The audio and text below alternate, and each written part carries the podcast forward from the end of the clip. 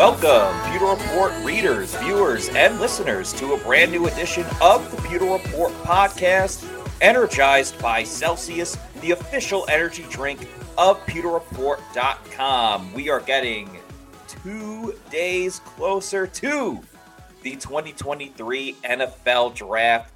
That means we have time for one more final Pewter Report Bucs mock draft that you may have seen on PewterReport.com that was published earlier today. We will go through each and every single pick on today's show. I'm your host, Matt Matera. Joined with me is the man that was half responsible for this uh, mock draft that posted earlier today. He is the face that runs the place at PewterReport.com. SR Scott Reynolds and Scott. Happy draft season. How you feeling getting into the nitty gritty of this? Well, I'm on Celsius number two, Matt, for the day, so if that tells you something. um, been been cranking out about 12 hour days here for the last couple of days, getting ready for our our our draft show, our live draft show, which will be held at One Buc Place, the Advent Health Training Center, coming up uh, on Thursday. I mean, boy, this draft is just really creeping up on you here. It's like it seemed like a couple weeks ago, it was like a month away, and now all of a sudden it's days away. So it's it's a it's a fun time.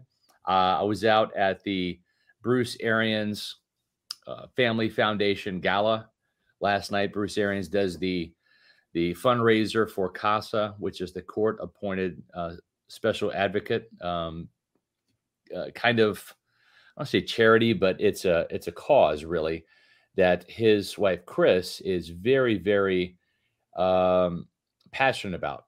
Yeah. And they've helped a lot of kids in Arizona back when Bruce was out there, and also here in the Tampa Bay area over the last couple years. So it was great to see uh, not just Bruce Arians, but Jason Pierre-Paul was there, former Buccaneer. Mm-hmm. Maybe he's looking for work. I don't know, but he was there. In addition to Jason Licht, John Spytek, Mike Biehl, Rob McCartney, Mike Greenberg from the front office, Todd Bowles was there. Uh, you probably saw our story on Pewter Report about Todd Bowles' comments, his first public comments about Devin White's contract dispute and his trade request. And uh, and then there was also some other coaches there. Joe Gilbert, offensive line coach. Uh, Harold Goodwin was there. Larry Foote, as well as Thad Lewis, uh, the the quarterbacks coach. So uh, a pretty good turnout for for that. Um, I, I had it. I'm not going to reveal who it was, but I had a couple of of Bucs front office people come up to me and put a little pressure on. They said, uh, "Is this going to be the third year in a row you guys are going to get our first pick right in the mock draft?" And I said, "I don't know." And I had one of them uh, text me today and said, "Are you confident?" You know about getting three in a row, and I said, uh, "I'm I, am i am not confident in things I can't control. I'm going to use the term hopeful instead." So yeah, we'll see. Uh, we we've had a, a, a good little run, if you will, in terms of nailing not just Bucs best bets, but also you know players in our mock draft. Man, we had we struck out completely. I'll I'll be the first to admit we didn't nail a single pick in 2020. That was awfully hard because there was no combine in 2020, uh, nor was there any pre-draft visits or anything like that. So very difficult to get a, a read and a feel on on who the Bucs were going to take. And of course, Tristan Wirfs and Antoine Winfield. That's a nice one-two punch. Yeah. The next year, we actually did nail Joe Tryon, Shoyinka, and Kyle Trask one and two in our mocks. Those were also Bucs best bets. And then last year, between our mock draft and some Bucs best bets, we had uh, Logan Hall and Rachaad White, as well as Cade Otton. So we, you know, if we can hit one, we're we're feeling pretty good about ourselves. So we'll see what happens on Thursday and Friday and Saturday.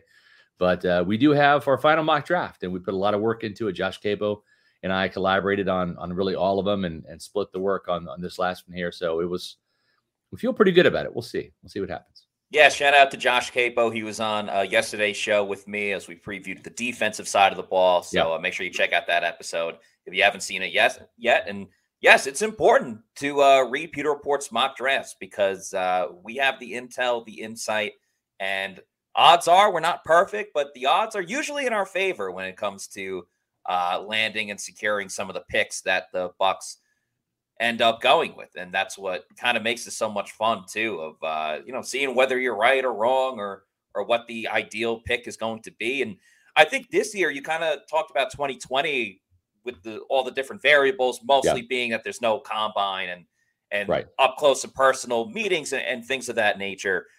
Uh, I think this year, while obviously you can't compare it to 2020 and what was going yeah. on then. I think this year being so wide open and the Bucs yeah. in a much different position of right just positions that they need, but it's more depth than it necessarily is an immediate starter, except for right. like certain positions where um maybe the first round you're a little more comfortable or hopeful, as you said, or I'll use the term cautiously optimistic. Yeah. Uh, but the later rounds too can really ping pong in any type of direction. But that's what makes it makes it so exciting is uh, you never know what's going to happen next, who's going to strike a trade, what other teams need. I see some people in the chat talking about offensive tackle and yeah. the other teams like the Jets and the Bears, if they need an offensive tackle, how that right. affects the Bucs. Um, yeah, a lot of moving yeah. parts going into Thursday's big event. Yeah, I had I had one um, member of the front office, not going to say who, but uh, asked me, um, you know, because uh, they said, "All right, you know, who's who's your first round pick?"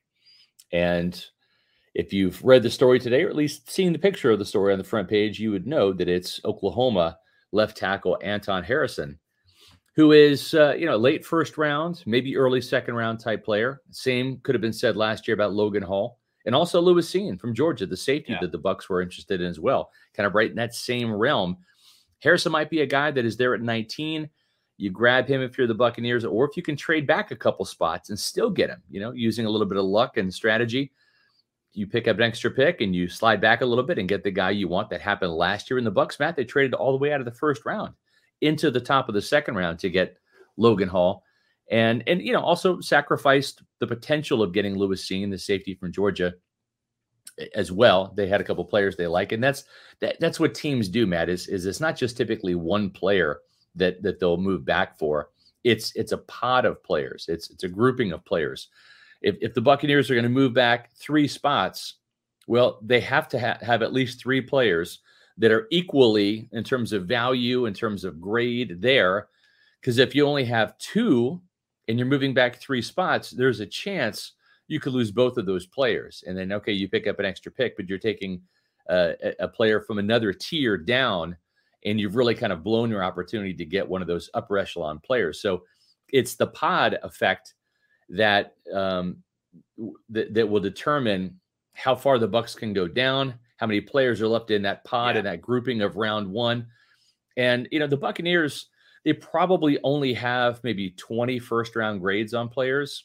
And it might even be fewer than that because they, they might rule out a couple of players due to character or medical, or we just don't need this position, right? Mm-hmm. And and so th- that that's where putting the jigsaw puzzle comes into effect. And you're right, Matt, when you say that it's hard this year because there's so many needs, right? They can address uh, safety slash slot, yeah, you know, right off the bat and get Brian uh, Branch if he's there from Alabama, right?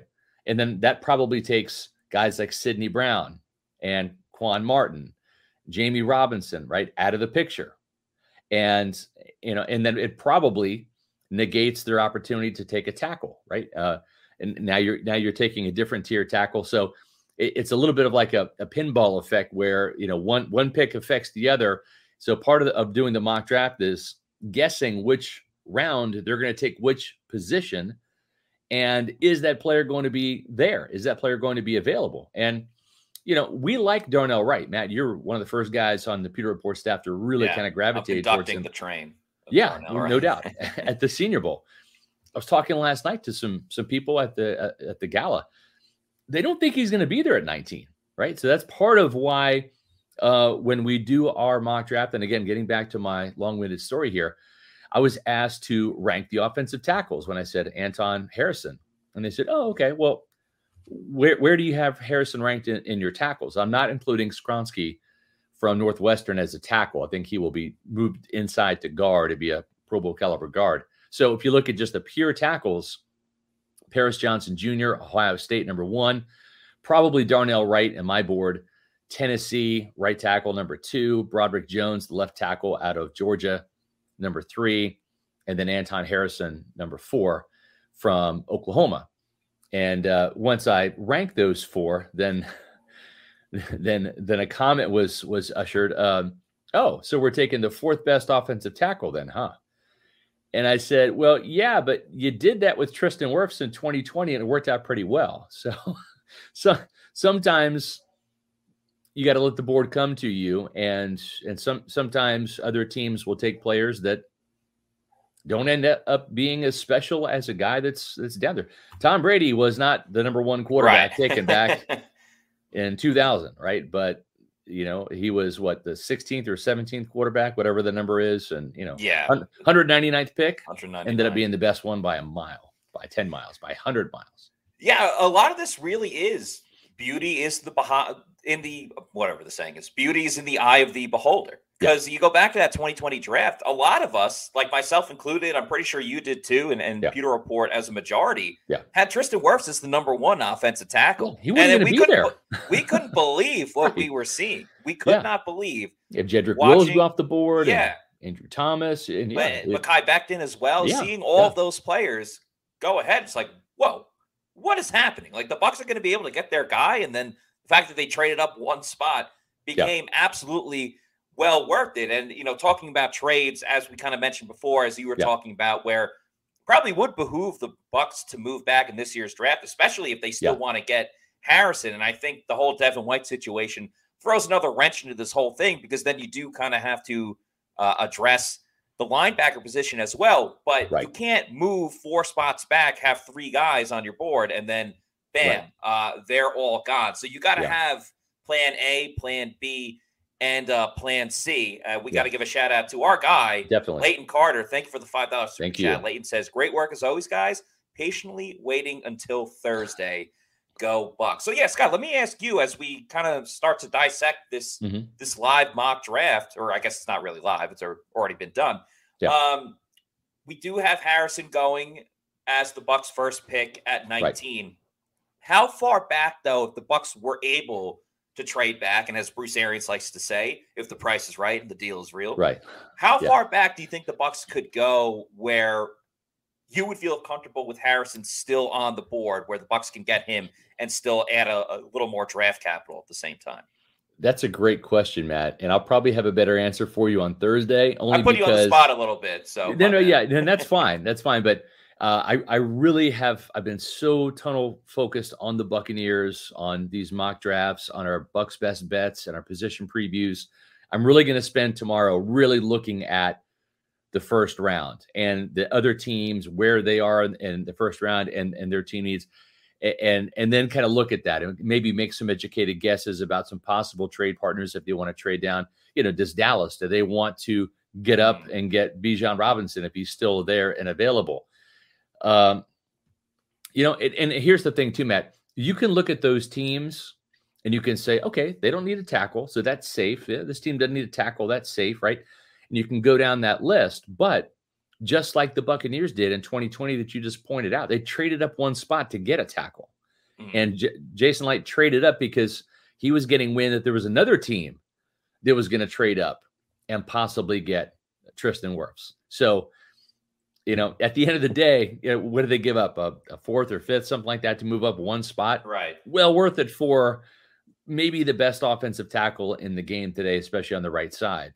So th- that's where it becomes a little sketchy. You can look at the other teams behind you and see, okay, probably safe here to trade down three or four or five spots, whatever. But all it takes is a team trading up from the lower part of the first round, or Matt, a team a team who's already picked trades its in. second round pick and maybe a fourth to get back into the first round to grab a left tackle. They don't grow on trees, so yeah, I I think after Harrison, though, there is kind of a fall off at the left tackle position. And I think that's why once you kind of get down to the fourth tackle with Harrison, the Bucs better grab him if they can, because he's not going to last long. I don't think. I don't. I don't think he's going to get out of the first round.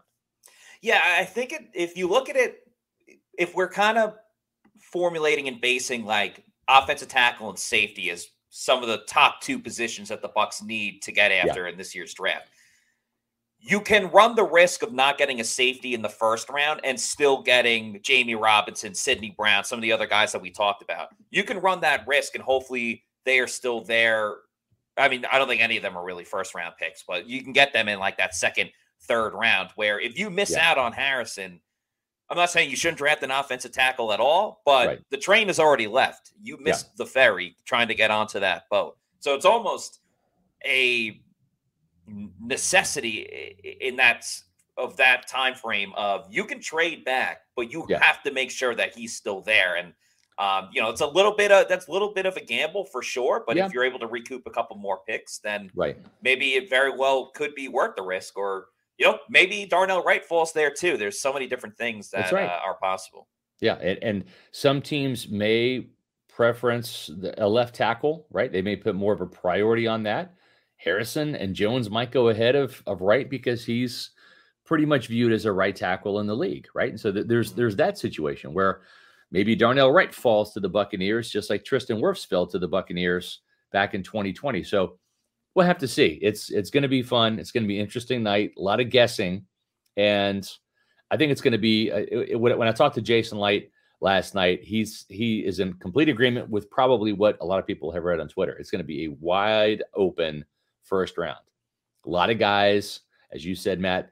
Beauty's in the eye of the beholder. You're going to see guys that some draft prognosticators will say, wow, that's a reach. That's a second round player. Well, not on their board. I mean, it's exactly there's not a lot of difference between guys probably eh, between pick number 15 and the end of the second round. I, I think there's there's a, a, large swath of guys that are kind of all graded similarly, obviously different positions and different you know um, priorities, but but I, I just think that they're going to be you know um, there's going to be some some interesting picks there. You know, I mean, like for example, the Patriots picked what Cole Strange in the first round last yes. year. You know, so there you go.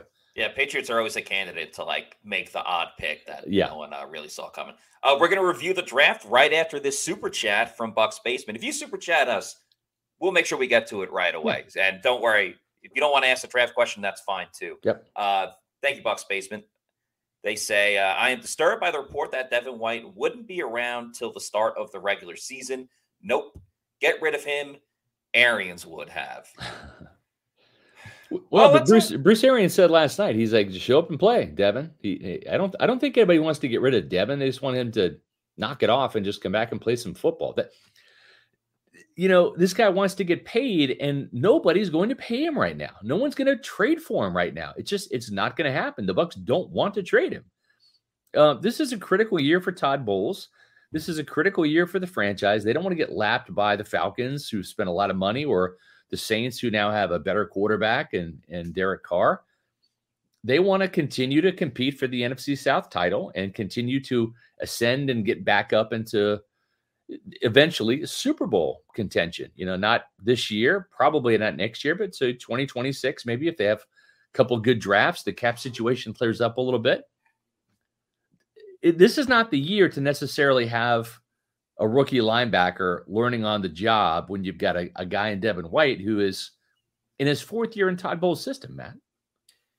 Yeah, and a disgruntled guy that's probably not going to be willing to show you the ropes as much as you would yeah. hope in that type of situation. I, I, think what Devin is failing to understand on the other side of this is you, other teams can't afford him right now. Free agency is done. Right. The draft is right here. Any other replacement an inside linebacker, odds are it's going to be through the draft, even though Jason Licht has said it's not a very strong draft yeah. um, in general. But, you know, you have to have a a, a, trading partner. It takes two to tango, and right. I think even if the Bucs were saying right now we want to actively and willingly shop Devin White, which they are absolutely not, no team is really uh, coming to the table. So right. it's in Devin's best interest just to, you know, just to play it out and bet on yourself and, and prove that you can do it for um, another season. And then as far as like holding out in OTAs and training camp, or I guess training camp specifically yeah. the situation, go ahead and do it if you want to. I mean, you're just going to cause more distractions. Um, you're just going to get a further bad label. And I don't think Devin has a bad label just yet, but, uh, right. you know, you're just going to lose more money. You're going to have to play anyway if you want to become that free agent and get that big contract next year. Um, I think what he should just do is say, you know, I've said my piece. I know I want this big contract. I'm going to play out my year and then kind of go from there. And I think a lot of Bucs yeah. fans and players and personnel will at least respect him being open about it and playing through. But until then, Devin doesn't really have a lot of options. No, he doesn't, Matt. And, and I think what he has to understand is, and this is, I think, where his immaturity is is really coming to the forefront. He's he's kind of showing his ass to other teams, right? And and you know, I've said it before, it bears repeating. If he wants so bad to be the, you know, the highest paid linebacker in the league and, and Trump what Roquan Smith is making. Well, the problem with that is he's not Roquan Smith. He's he's not as yeah. nearly as good or as consistent as, as Roquan Smith. But if if that's what his his burning desire is hey, I've already got a Super Bowl, I'm already a Pro Bowl, I want to get paid now, right? It, it, that's that's the the perception he's giving off right now in social media. Okay, fine. So let's say some team foolishly trades for him or signs him in free agency next year. What's going to happen two years down the road into that five or six year contract extension when he gets lapped and and somebody else is the highest paid linebacker? Is he going to hold out again? Is he going to gripe again because he's not the highest paid guy now? Um, you know, is he going to be a problem again if if a team trades premium draft pick for him, um, pays him all this money, and then has to deal with this kind of you know foolishness or nonsense again in a couple years? Is it worth it? I, I don't know. I don't know. Uh, I'm of the opinion right now, and I listen. I I've got no bones or beef with with Devin White, um, but sometimes when people tell you who they are, pay attention, right?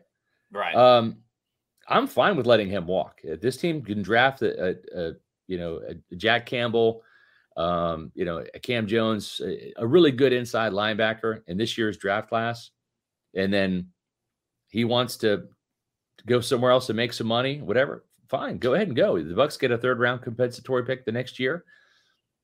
That that's fine. I, I like team guys. I you know I like guys that that want to be a part of of the Buccaneers. Uh, Derrick Brooks in 2001 held out for 11 days in training camp. He didn't ask for a trade. He didn't want out.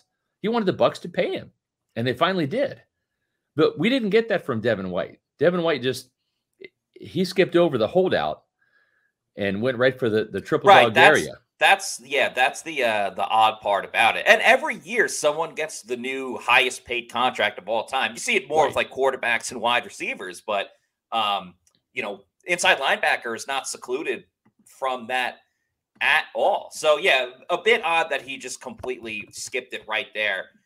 I can live with the Bucs moving on from Devin White if they have no other choice. It's either move on from him or pay him the 20 million. Yeah. I'm okay with that. It's just it's a whole new world going into a season if Lavonte David's not there either, and you have two right. new inside linebackers. Now, granted, you could find another one in free agency that isn't as expensive, right? And kind of have a veteran with with a rookie coming in. So it's not like you just have to draft two inside rookie inside linebackers, and yeah, that's your group for next year. But yeah, definitely a um, not the most exciting outlook at inside linebacker in 2020. Yeah, and, and, I'll say this too, Matt. If, if um, it, you know, the Bucs' attitude towards Devin White might change if if they do draft like uh, you know a, a, Drew Sanders, a Jack Campbell, if they really invest a, a premium draft pick into a guy that they feel has immediate starter potential, has really really big upside, you know, and and I think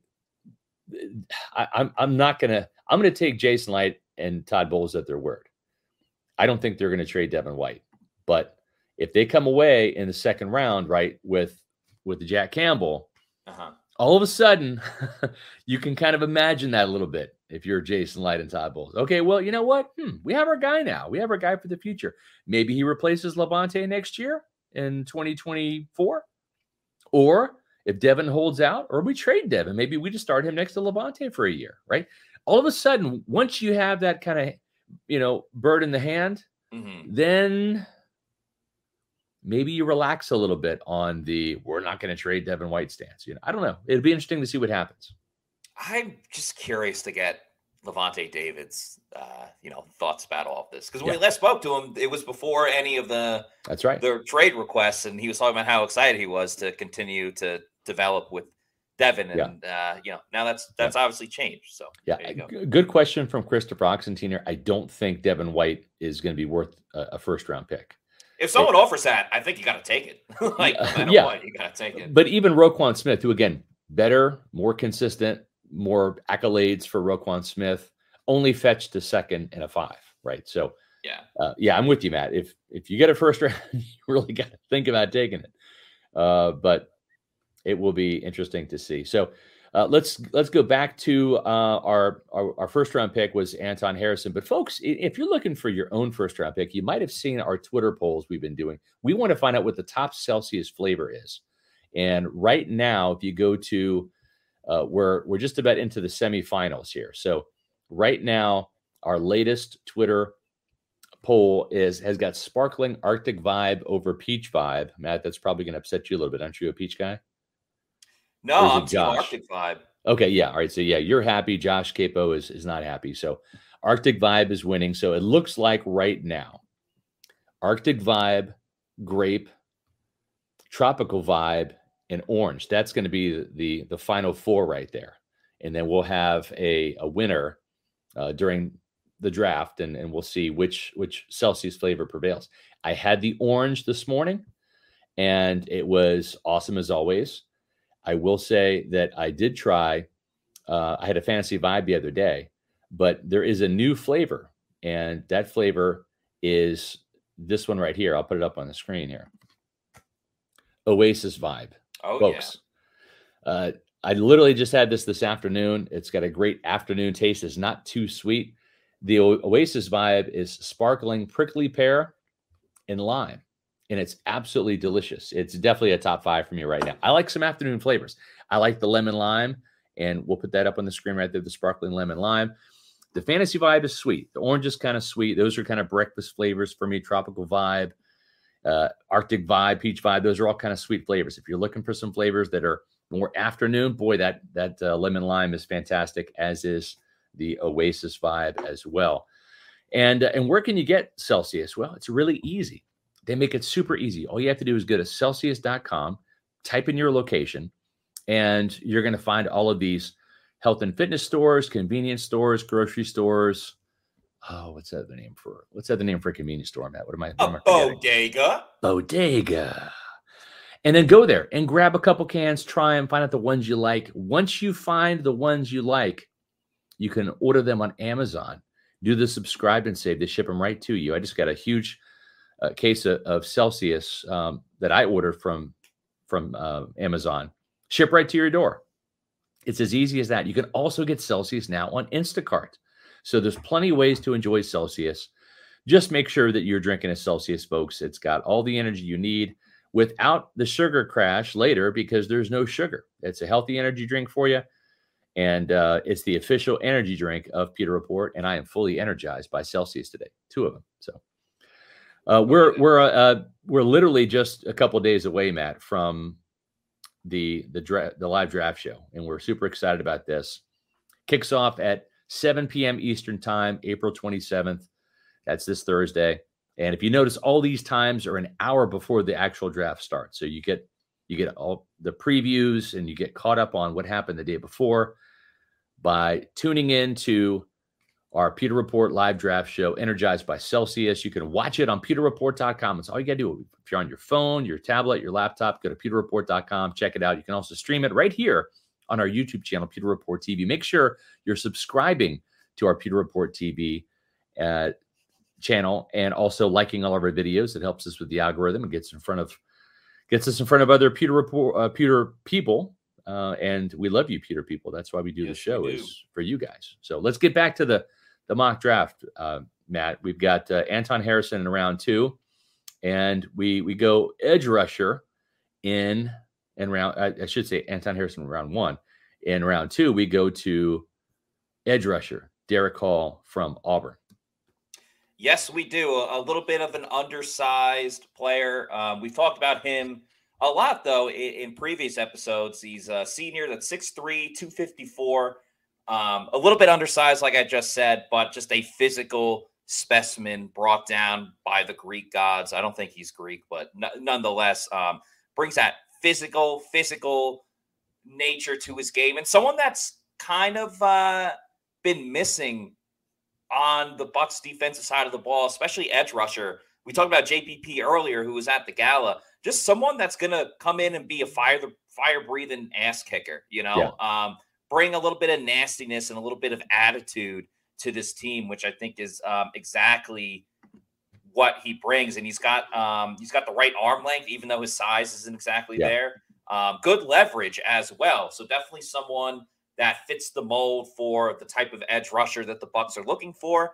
And uh, you know, we've talked a ton about the fact that the uncertainty of Shaq Barrett uh, makes this a more appealing draft pick to take an outside linebacker earlier on, and yep. the, the lack of development from JTS.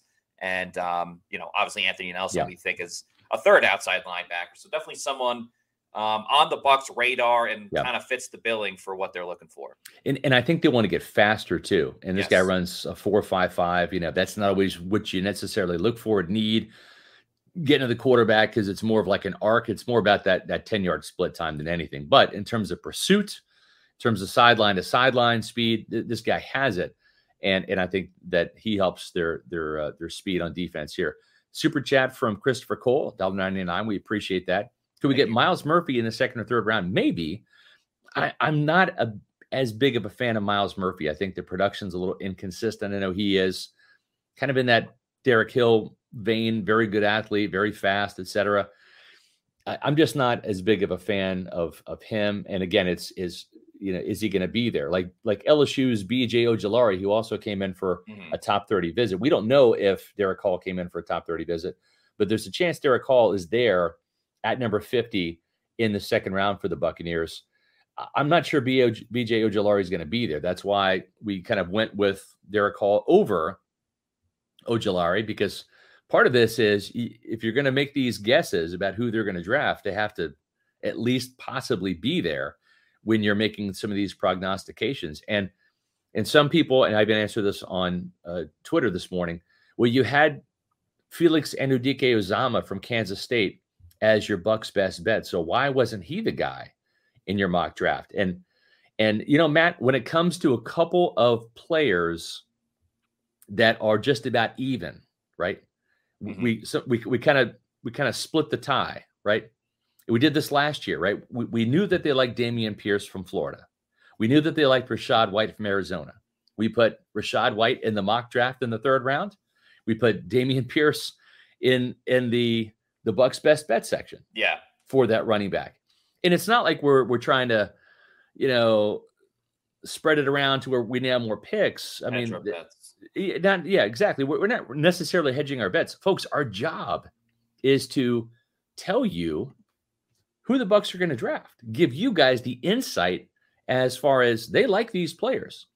And just like last year, Matt, they didn't like just one running back; they like multiple. So we're we're trying to, you know, it, just give like, everyone it, the most information. Like yeah. they're not just going to only be a fan of one player at one position. Right. They could easily like two edge rushers, but you can only pick one. They That's could right. like four safeties, but they're going to go with the best one available. To go back to Murphy real quick, um, he's projected as a first or a second rounder, um, it, depending on the yeah. uh, various draft analysts that you look at. Um, I wouldn't take him with the Bucs first round pick. Obviously, right. I think again we're kind of narrowing that down to yeah. offensive tackle or potentially Brian Branch at safety um, if he's there. But yeah, I mean the Bucs may like him. They may also like Derick Hall and Felix right. uh, Anudike-Uzomah. So. Um, you know, just because we predict one guy over the other doesn't necessarily mean that um, you know we feel any differently about you know a third guy. It's just there's only right. so many options, and yeah. we just want to put as many players as possible on your radar because exactly. And it may not even be someone that like you might I, I, guess the best way to describe it is there might be certain players that you're absolutely in love with, and you don't really hear us talking about them at all. Right. And maybe that's just because they're not a fit for the Bucs specifically. Yeah. It doesn't make them a bad player. If there's a right. defensive tackle or an outside linebacker that is more fit for a four-three defense, why would we talk about him with a Bucs three exactly. four type of defense. I, I think right. that's kind of the best way to look at it. Perfect example, Matt. You, you nailed it. It is like um, uh, Keion White, right from Georgia Tech. Yeah, yeah. You know, he he is a New Orleans Saints four three power defensive end. He's not a good fit for the outside linebacker uh, position that Todd Bowles wants to run, despite Mel Kiper trying to shove him to the Buccaneers in several first round mock drafts. It's not going to happen. And if it does, I'm happy to come on here and, and say, well, Mel Kiper knows more about the Bucs draft than I do, but I don't know that that's the case. Third round, we're going to go to a familiar face. We've talked about him a lot. He's been in mock drafts that we've done before. Uh, we had him in the second round in one mock draft, but Sam LaPorta from Iowa. Uh, Matt, this is a player that, man, you talk about when the ball's in his hands, this guy makes things happen. He's got yes. some speed, four, five, nine, uh, kind of undersized, kind of like that George Kittle, who also went to Iowa too, right? Hockenson. I mean, there's there's been a lot of yeah. Iowa's kind of TEU. Kind of, yeah. It used to be Miami, now it's Iowa, man. Yeah.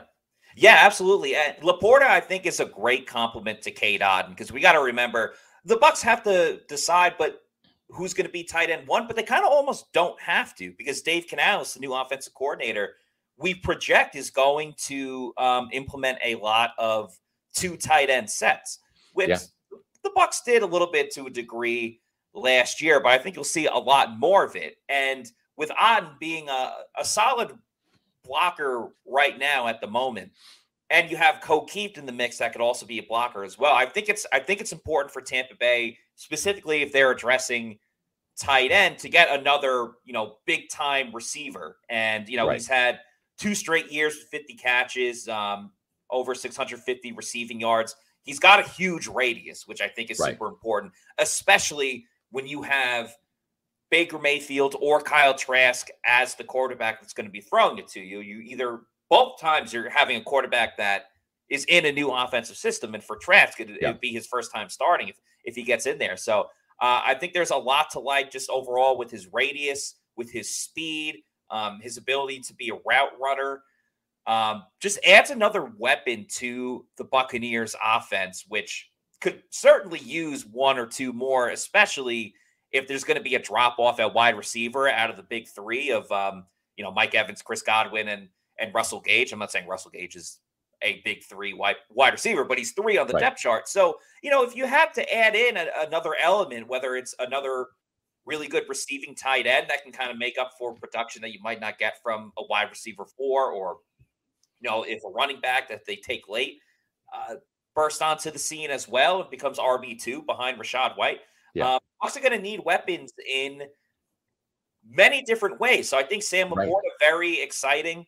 Not the best run blocker, but can improve. But again, that's why you have you you have Kieft there, and yeah. why Cade Otton has already you know gotten to a certain level as a blocker. I think he's definitely an intriguing pick, and the way the other Iowa tight ends have panned out in recent years, how could you not be excited about a player coming from that school? Yeah, and you know what? Uh, fair point. Uh, he might be gone by the by the third round. He might be a second round pick. We had him as a Bucs best bet, so that's that day two range, right? That second or third round is where LaPorta could go.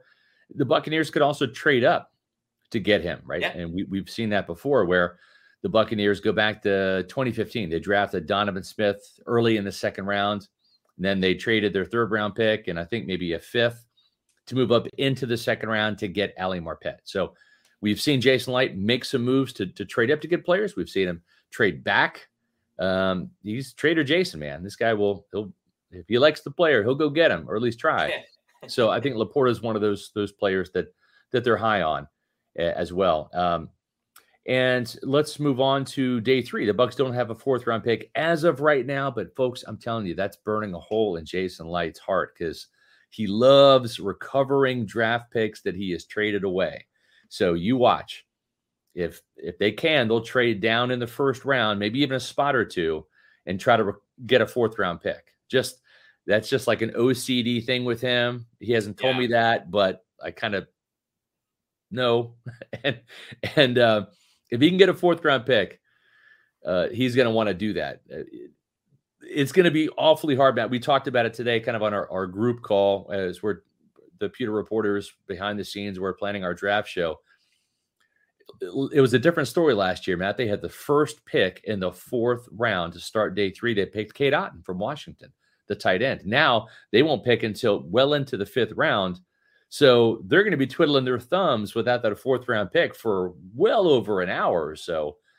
probably close to two hours before they pick in the fifth round, unless they they make a move up. But in our mock draft, we don't do trades, so let's stick to to what we have in the fifth round. So in the fifth round, uh, they address the defensive line position with the player that really has kind of fluctuating value, and and I think that he's more of a day three guy. It's a player that we liked at the Senior Bowl, Karl Brooks from Bowling Green, who played defensive end. He was a big four three defensive end guy at around 300 pounds, 27 and a half career sacks, knows how to get to the quarterback is going to make a transition from edge rusher to inside, and that will probably require a year's worth of development or so. But he can help you in there and and and and, learn how to play that position on the run as a rookie. Yes, he can. I think the the production is key as well. He had ten sacks uh, his last year playing at uh, playing at Bowling Green uh, played multiple years a, as a starter, and the fact that he was a DN and can now is going to have to kick in to the defensive side. Um, you know, Todd Bowles loves versatility. He lines right. he loves lining up guys all over the place. So you want to talk about versatility on the defensive line. Karl Brooks is your guy, and you mentioned his performance at the Senior Bowl. I, I think just the fact, and I was saying this on yesterday's show, when you just have a small school guy that performs well against the big name schools and the Power big name conferences against yeah. Power Five competition. That sticks with you for whatever reason. So I think with defensive tackle, it's very interesting because a lot of this depends on the overall development of Logan Hall because you got Vita Vea in there, and you right. you signed Greg Gaines, who should be like a, another big run stuffer. So if you want to take a guy that, as you said, is somewhat developmental, the athleticism's there, the fact that the production is there. I think you're willing to quote unquote redshirt him if Logan Hall is able to step up or the Bucs re-sign uh, Will Gholston. So uh, you know, there's yeah. a reason we've been talking about him a lot. There's a reason he was a Bucs best bet for some of the later rounds. And Karl Brooks, don't be surprised if he's in Tampa Bay uh, by the end of this week. Yeah, he was in Tampa Bay as a third as a uh, top 30 visit too. So he's yes. one of those players that that came in to visit this team and and and we'll see if if he's still around by the time the Bucs pick on day 3, which will be in the, the 5th round. For a small school guy making a transition even though he played well at the Senior Bowl. Remember, he was a combine snub and sometimes that's a tell in terms of how NFL teams view players Sometimes those combine snubs, they'll get picked in the middle rounds, but sometimes more often than not, they're day three guys. So sticking with the fifth round, another top 30 visit uh, guy that the Bucs had in. Uh, they had his brother in also, but we're talking yes. about Chase Brown from Illinois, the running back. Tampa Bay needs that fourth running back on the depth chart, Matt, with Rachaad White, Ke'Shawn Vaughn, the newly added Chase Edmonds. This is a guy when I'm watching, when I'm watching him on tape, and, and I just te- I texted Rondé Barber this today. I said, he's not Tiki Barber, but there's a little bit of similarity. built low to the ground, right? Kind of a mm-hmm. compact, mm-hmm. muscular frame, very good contact balance, kind of slithers through the hole. Not a breakaway fast guy with with track speed, but fast enough to rip off some big runs. Uh, I see a little bit of Tiki Barber in in Chase Brown. Yeah, and Tiki Barber uh, was a great running back for the New York Giants. Had a little bit of a fumbling issue for yeah. a bit, but he, yeah, but he was look at him. He's he's holding it high and tight yeah, in this picture. Exactly, he's, he's already got that down. I think uh, you know the description of him was rocked up, like just yeah. the way that he looks and how he's low to the ground. I mean, it's key for running backs to have that low center of gravity. And he said he might not be the fastest, but I mean, he had a four four three, so um, you know that's fairly good speed and. The, again, the production is there. Had two seasons in a row with over a thousand rushing yards, total 15 touchdowns um, in those two years as well.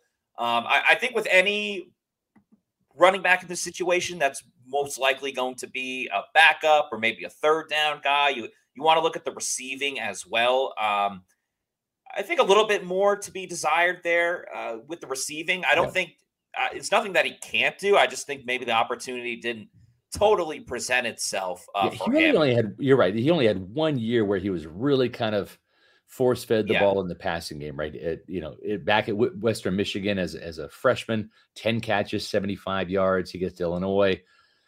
you know, no production in 2019 as he's kind of biding his time. Seven catches, 64 yards in 2020, 14 catches, 142 yards in 2021. Then last year, when you were talking about getting that that workload, that huge increase from 170 carries and 1,005 yards and five touchdowns to 328 carries for 1,643 yards and 10 touchdowns. Then they upped his catching uh, production, his receiving production, 27 catches, 240 yards, about nine yard average, and three touchdowns. So you're right. Uh, really, only that that one year's worth of of catch and run production, but showed that he could do it. Certainly needs some work in that area, though. Yeah, just like he's got a good combination of overall speed, but like a physicality to him as well. I mean, you can see why him and his brother Sydney are twins because they just kind of like play similar, even though different positions of just yeah, you know, being able to uh, get the better of your opponent when you yeah. go when you go one on one. So yeah, I like the pick for a later round. We do think the Bucs are going to take a running back at, at, at some point. It's just a matter of in the draft, do they go undrafted free agent? Um, you know, outside of Bijan Robinson, there's no must-have running backs, and I think year after year that that number's slimming anyway because yeah of how the running back position is viewed. But yeah, I'd be more than fine with him. Uh, yeah. You know, with the or his brother, right? I'm, yes, I'm a big Sydney Brown fan. More, well. more his brother personally. yeah, but, yeah, me uh, too. There's a lot of other him. good running backs, but yeah. again, this is one of those things, right, where we had the the Bucs' best bets. We had Roschon Johnson mm-hmm. from Texas as our early Bucs' best bet. If they're going to draft a running back, and you know, probably not higher than third round, Matt Johnson would be that guy. Yeah. Our day three, which is rounds four through seven, Bucs' best bet was was Ibrahim um, Mohamed Ibrahim Mohamed Ibrahim yeah. from from uh, Minnesota. Minnesota, who played and, with Ko Who played with Ko and you know, and, and, so that's one of those things where we know that that he would be a really really good fit as a late round guy, and you can't have all your bu- your Bucs best bets as fifth rounders, right? Because there's going to be sixth and seventh rounders too. You got to kind of play yes. that jigsaw puzzle and spread out the pieces a little bit. But yeah, they had Chase Brown in for a visit, one of only four running backs, including Bijan Robinson and and uh, Jahmyr Gibbs from Alabama and and Roschon Johnson. So it kind of makes sense to put him on, as you said, Matt earlier, Buc fans' radar and and get this guy kind of out there as well because that it might be an option for Tampa Bay on round three, uh, day three. Yeah, very much could be. Uh, moving on into the first of the trip sixes of uh, six round picks that the Buccaneers have going on uh, in this year's draft. Of course, yeah. Uh, Cam Jones. Cam Indiana. Jones out of Indiana. They laying finally, the wood on. Yeah, that's on a, Chase that's Brown great, right there. That's a great photo for this yeah. uh, for this podcast. Yeah, probably uh, uh, targeting too, but uh, we'll we'll let it slide. That's true. Yeah, flag. Uh, that's fine in the NFL. You can do that. Um, in college, not so much. But yeah, Cam Jones, this is a player. I'll tell you, Matt, I really didn't know a lot about him, right? And just like how you were really kind of enlightened by what you saw from Darnell Wright at at the Senior Bowl, you know, listen, we are knee deep in Buccaneer covers during the season. We're, we, you know, we've got the the draft on the periphery, but let's face it, this is not like like years ago, right? in the dark ages sure. of Buccaneer football, where we're starting to crank out mock drafts in November because the season's already over, and it just it was almost Halloween. All of a sudden, boom! It's you're you're looking at a team that's destined for a top ten pick. That hasn't been the case in Tampa Bay for a while. Thank so you. we have some of these draft prospects on the periphery, but we don't really dive into our draft coverage until January at the Senior Bowl, at the Combine, all this. So, man, I, I'm over here talking to to Cam Jones. This guy's football IQ and his just his presence. He has a bit of an aura about him. And I was just like, wow, like, man, I don't know if this guy can play, but I got to do some homework on him. He really stood out to me. Probably the most impressive slash surprising interview that I had at the combine because we all kind of divvy up guys and, and go talk to him. Yeah. And he had a formal interview with the Buccaneers, right? And that's he's projected to be a day three guy, not the biggest build, you know, 6'2, about 227, 228 pounds, ran a 4'6 not a blazer like Devin White, but more like Lavonte David. When I watch him on film, that's that's kind of who I see a little bit playing that weak side linebacker, that Mo linebacker in Todd Bowles' scheme. He can do it all. He can cover, he can blitz, he can tackle, he can stack and shed. He's a smart guy, high football IQ, team leader, team captain. Um, I, I think this guy would be a home run pick on day three. Matt, I think you've said it before. Jason Licht really has not had any of those diamond in the rough players on day three in a long time. This could be one of those guys. Yeah, not for a bit he hasn't. And uh, Jones is known for uh, being pretty strong uh, in the run game itself. But you mentioned the high IQ, and I was talking about this on yesterday's show, but I think it's important that it bears repeating.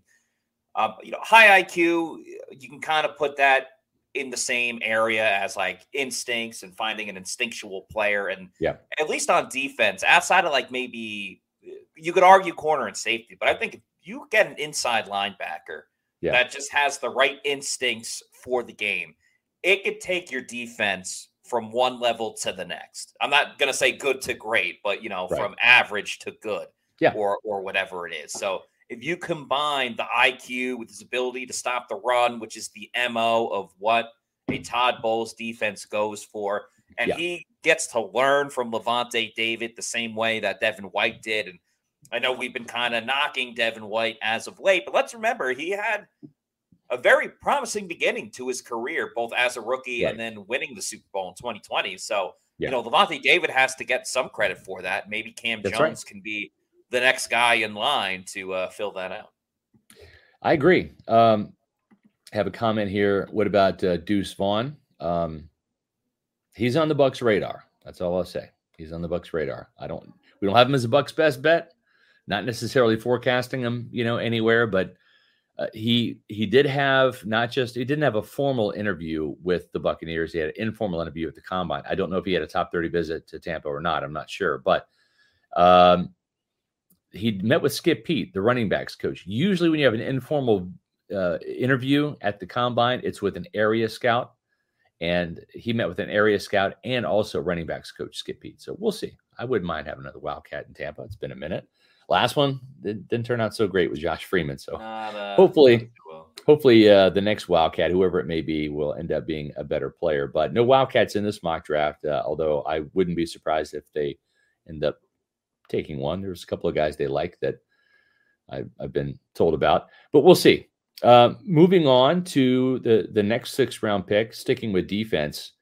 You know, they had a lot of luck with this guy, Jordan Whitehead, in the fourth round. He might have been the last kind of day three guy to really make an impact, Matt, yeah. for the Buccaneers in terms of Jason Licht's draft picks really panning out. And this guy here, Brandon Hill, the safety, reminds me an awful lot of another Pittsburgh Panther safety in Jordan Whitehead. 5'10, rocked up, kind of a bigger guy in terms of his his frame. Um, 5'10, 193. He's he's built like Jordan Whitehead, built like Mike Edwards, that kind of smaller safety, but compactly built. But he's fast. He's going to bring some more size to, uh, not size, but speed to this Bucs defense. The fastest safety of the combine, right? Four four three speed. Yeah, uh, wild amount of uh, athleticism, which I, I think is key the Bucs always look for playmakers, especially on the defensive side of the ball. So um, being able to move him around in different spots, um, speed kills. Yeah. I think Todd Bowles is already dreaming of blitzing him up in a couple of uh, yeah. different scenarios, which I think would be really fun. And I have a theory in general that it's crazy that you know Pittsburgh itself, the the school, doesn't have like a tremendous amount of success but right. individually, players that come out yes. of there have unreal careers, whether it's yeah. Aaron Donald, Dan Marino, Larry Fitzgerald, Darrelle Revis, yeah. McCoy, uh, you know, Jordan Whitehead, obviously maybe not on the same Antonio Bryant, the, the former Bucs receiver. Yeah. yeah. And so uh, I'm always willing to take a chance yeah. on a Pittsburgh player. Yeah, and this primarily guy because of where they played school at. Yeah, and he he hits like a hammer. He will miss sometimes too. That's why he's a day three guy. There's some holes in his game. He's got to be a more sure tackler. Got to take sometimes better angles to the ball that can be taught, that can be coached. Mm-hmm. And you look at at uh, uh, Hill, he's a junior too. So he some of these guys are are fifth and sixth year seniors, Matt. And then you got some guys that are juniors, only played three seasons. That was the case with Hill. Very productive though had um, you know looks like about 150 some tackles in his three years had three interceptions a couple of touchdowns one was on a pick six one was on a scoop and score So this guy's got some speed. He can hit. You know, he fits kind of that physical.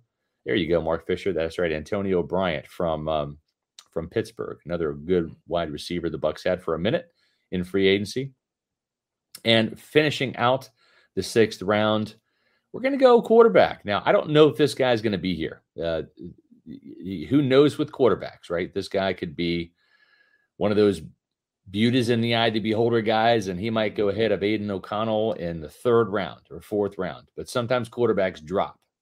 And we even saw Brock Purdy, who had a really good career at Iowa State, fall the way down to Mr. Irrelevant, seventh round. But we we think that there is something to the Buccaneers bringing this guy in for a top 30 visit. He seems to fit physically what Dave Canales likes in terms of a guy that's mobile, that can get out there and do some of those quarterback bootlegs and waggles. You can also put him in the quarterback run game. And he averaged, uh, I think, 3.5 yards per carry, which doesn't seem like a lot. But Matt, in college, they subtract sack yardage from your rushing yardage too. Yeah, so I know. Which is it, weird, it's but... a little weird statistic there, but uh, so whenever you get sacked, if you get a 10 yard sack, that's 10 yards off your rushing total, even though you weren't rushing, you were passing. That's just how they do it. But 104, 105 touchdowns, whatever the number is, that's a lot of touchdowns that he's thrown in college. I think he's got a, a finish with a four to one touchdown interception ratio. That is over his career. Last two years, 30 touchdowns, 10 interceptions as a junior, then 40 touchdowns, 10 interceptions as a senior. Just gotten better every year, more productive every year and he could be kind of a, a late steal for the Buccaneers on day three. Yeah, we know the Bucs need to add a third quarterback. Whether you want to debate they should get a veteran or go through the draft, um, you know that argument be can be going for another day. You've seen in recent years just the trend of late round quarterbacks.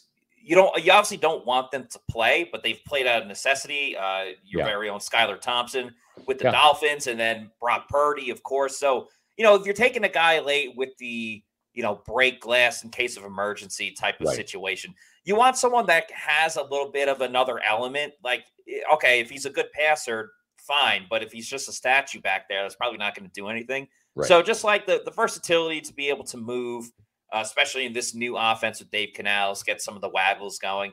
I, I think it's fine for a, a late round pick where uh, you guys have selecting him um, in, in, this year's draft. So yeah, they have to get a third quarterback. Why not? Why not do it through Clayton Tune?